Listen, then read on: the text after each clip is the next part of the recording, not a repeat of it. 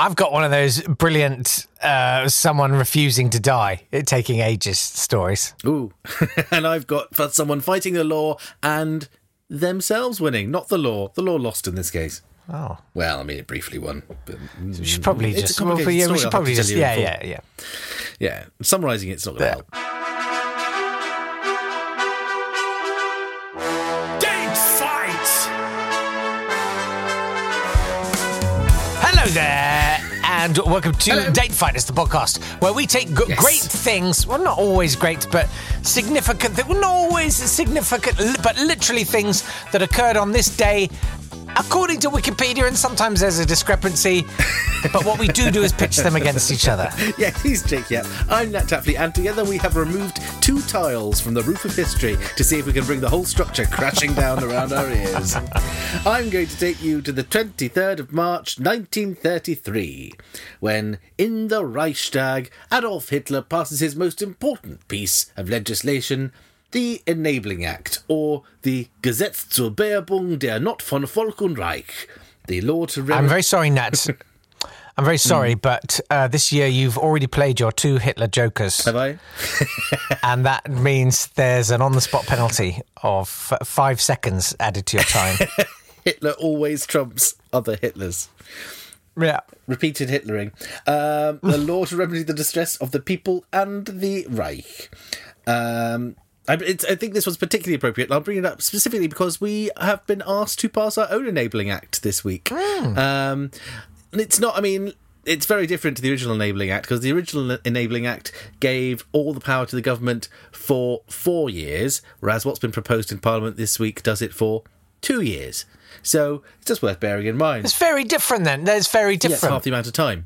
Um, Yeah. And the fact that they, being the government, could renew the Enabling Act in 1937 and 1941 without consulting anyone just by signing, because because they were the government, they could just say they were doing it again. because of the Enabling of Act. the Enabling Act. Yeah. Um, it's an interesting story how it was passed. It, the Nazis didn't have enough um, deputies to pass it on their own, so they needed someone to help them. And fortunately, the centrists were there too. the Zentrum Partei.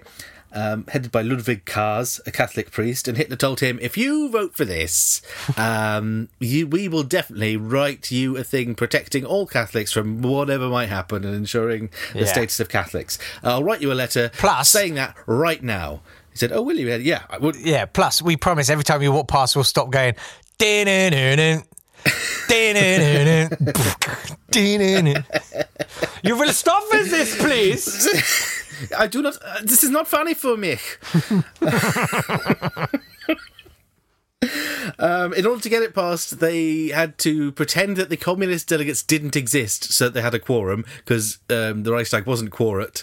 Um, until they went, well, if we pretend they don't exist, then we are quorate. Wow. Because uh, so that's what Goering did. Uh, he pretended that the communists didn't exist, so they need 378 people present, which they had. The Zentrum Partei said uh, there was a bit of an argument in the Zentrum Partei. The uh, Kaas versus von Bruning, uh, who said they shouldn't support Hitler because Hitler was rubbish. And Kaas said, no, no, no, he'll be fine. Don't be silly. Um, I, he's, besides, he said, I will definitely get a written guarantee of all this. It's just on its way any minute now. Oh, they've started voting. Hitler, can, can you just get that thing? He said, Oh, yeah, yeah, it's just being done. It's over here. It's being done. It's at the print. He, he literally told him it was on its way over, having been stamped and printed. just vote for it. Like, it'll be here any minute and they voted it through and it got through and he never got his written piece of paper he never got anything from them um, in fact he within four months they'd abolished the party he was part of so that was Kaas's legacy voting for Nazis don't vote for Na- Nazi centrists don't enable fascists that's uh, that's a key piece of learning we could probably take away and is worth bearing in mind today Um, so- Sorry. Uh, the Reichstag voted essentially to abolish itself, uh, but only because the the act said in the speech he gave before it, it said we we won't ever use this. Really, this is just so we've got what we need if we need it. Because you know the Reichstag just burned down. There was a fire. It was burnt down by people. So we need, you know, in that in these extreme circumstances, we need extreme powers now and again. But we went. Of course, we're not going to do anything silly with them. We're not idiots. And they passed it, and within four months, all parties were banned. Wow. And um, that was the end of democracy in Germany. Oof. There we go. That's, That's mine. Okay. Well, well done. I think you've won. I'm going to take you to the 23rd of March, 1801. It's not as good, but it's one of those brilliant Hollywood ones of Hey. sort of, oh, uh, Tsar Paul I of Russia Ooh. is struck with a sword and killed. No, he's not. He's still alive. okay, okay, strangle him, strangle him. Okay, cool. Now he's no, he's still alive. He's okay, okay. Trample him to death. What with what? Okay, finally, finally. He's dead now. Uh, inside his bedroom at St. Michael's Castle. Mm-hmm. Uh, that's uh, the Marks and Spencer's food court castle. Uh, Tsar Paul I, uh, he, yeah, there was a sort of conspiracy to, well, obviously, and uh, they done it Yeah. Um, because uh, he he was not popular among the aristocrats Oh. Because uh, he was actually sort of quite Was he good. good? He repealed. Never be a good Well, person. that will get as- you as assassinated. Tsars go, yeah. All of He Henry Street's repealed- anything is that good people will get definitely assassinated as soon as possible.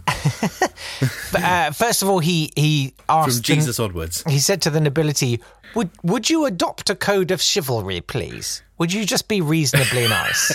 Which would be fairly progressive for the 14th century. yeah. Would you just be vaguely okay?" That's a step too far for us. I mean, here we are a day after uh, Mother's Day. He did not get on with his mother, Catherine, at all. Will um, for one Oh, of yes. for one of her lovers, one of her lovers, uh, oh, she had many. she gave him for his birthday, I think, fifty thousand rupees. Oh. Uh, whereas her own son Paul, here you go, is a cheap watch, literally like a little Casio, whatever. Um, and Paul didn't take it well. You know, this is you reap what you sow. Yeah. Uh, so that once she died, uh, he ordered the bones of one of uh, his mother's lovers dug out of their grave and scattered. Uh, so it's a good day for for dogs. Anyway.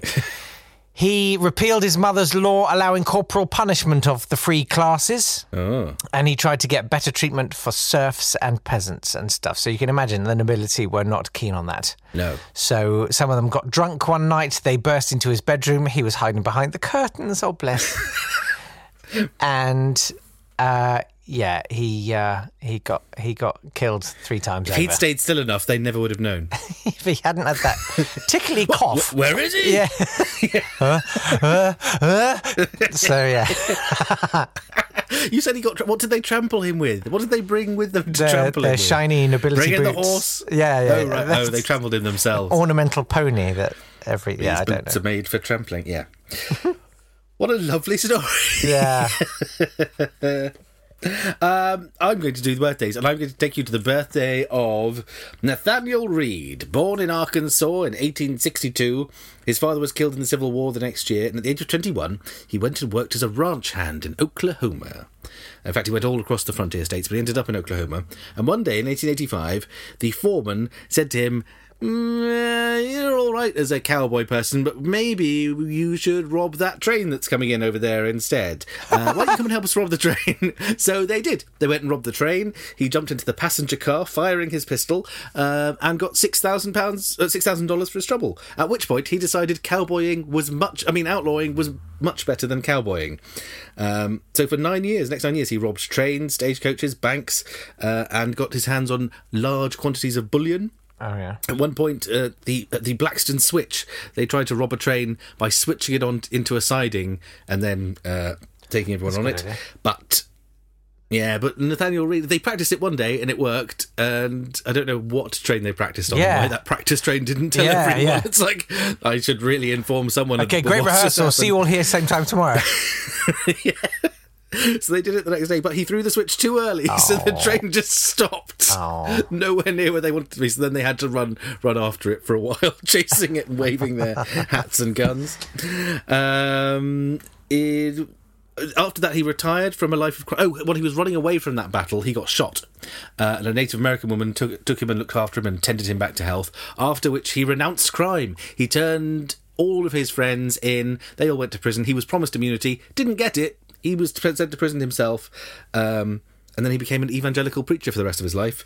He went around preaching and selling 35,000 copies of his memoirs in 1936, and he lived until 1950. well, he did well. He did. Nice. He, it's, it's, I just don't often think of people from the Wild West being around in sort of No, 1950s true. suburban America, but there he was. cool.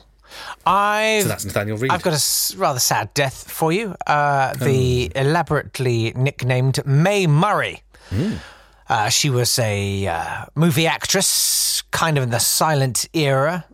Uh, into the talkies a little bit. Um, terrible nicknames she had. One was the Gardenia of the screen.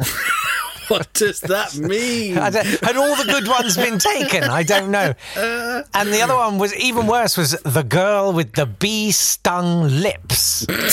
Because nothing's more alluring than anaphylactic shock. the girl shock. who didn't have an EpiPen.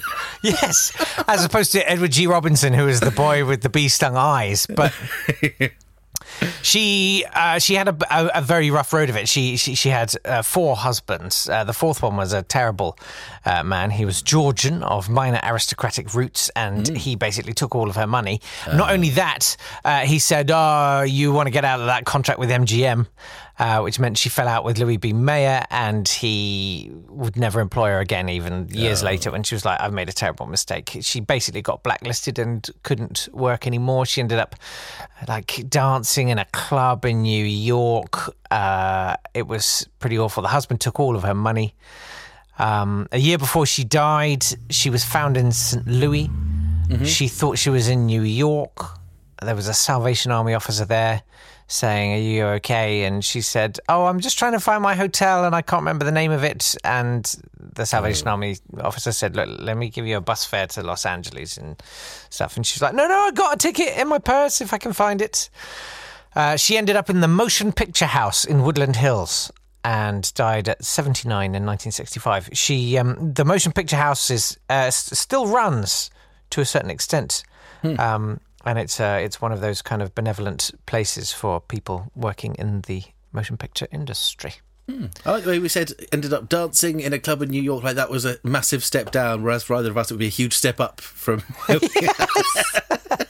Yeah, oh, sounds anything at all. Yeah, yeah, yeah. No, People she ended up, she was giving live every night. Hmm, interesting. she was giving she was giving dance lessons Oh, okay. and yeah and she had to hmm. wear lots of makeup she had to sort of pretend she was younger than she was and hmm. it, it was it was a fairly ignominious end Yes. i'm afraid hmm. as has been this podcast's bringing us to our ignominious end. It's uh, we'll be back with more tomorrow Yes, we will. i do hope you'll join Yes. us for that there then then hope you're getting on all right with the self-isolation Yes. uh, do do tell your friends. this friends could be our safe space every morning. Yes. Come and join us. Yeah, and- learn about all the terrible things that happened in the past you know, instead. if you if you if you need to vent, guys, uh, we don't want to know. Like we've got trouble. no, right. no, I'm kidding. We know we do. You can't get in touch with us. Yes, we do. we do really. Uh, there's always at date underscore fight on the Twitter. Yeah. Or facebook.com forward slash date fight, where you can join the conversation. Yes, leading Britain's historical. Oh, whatever. It doesn't matter. We'll see you tomorrow. Bye bye. Come back tomorrow. Please Bye. come back. Okay.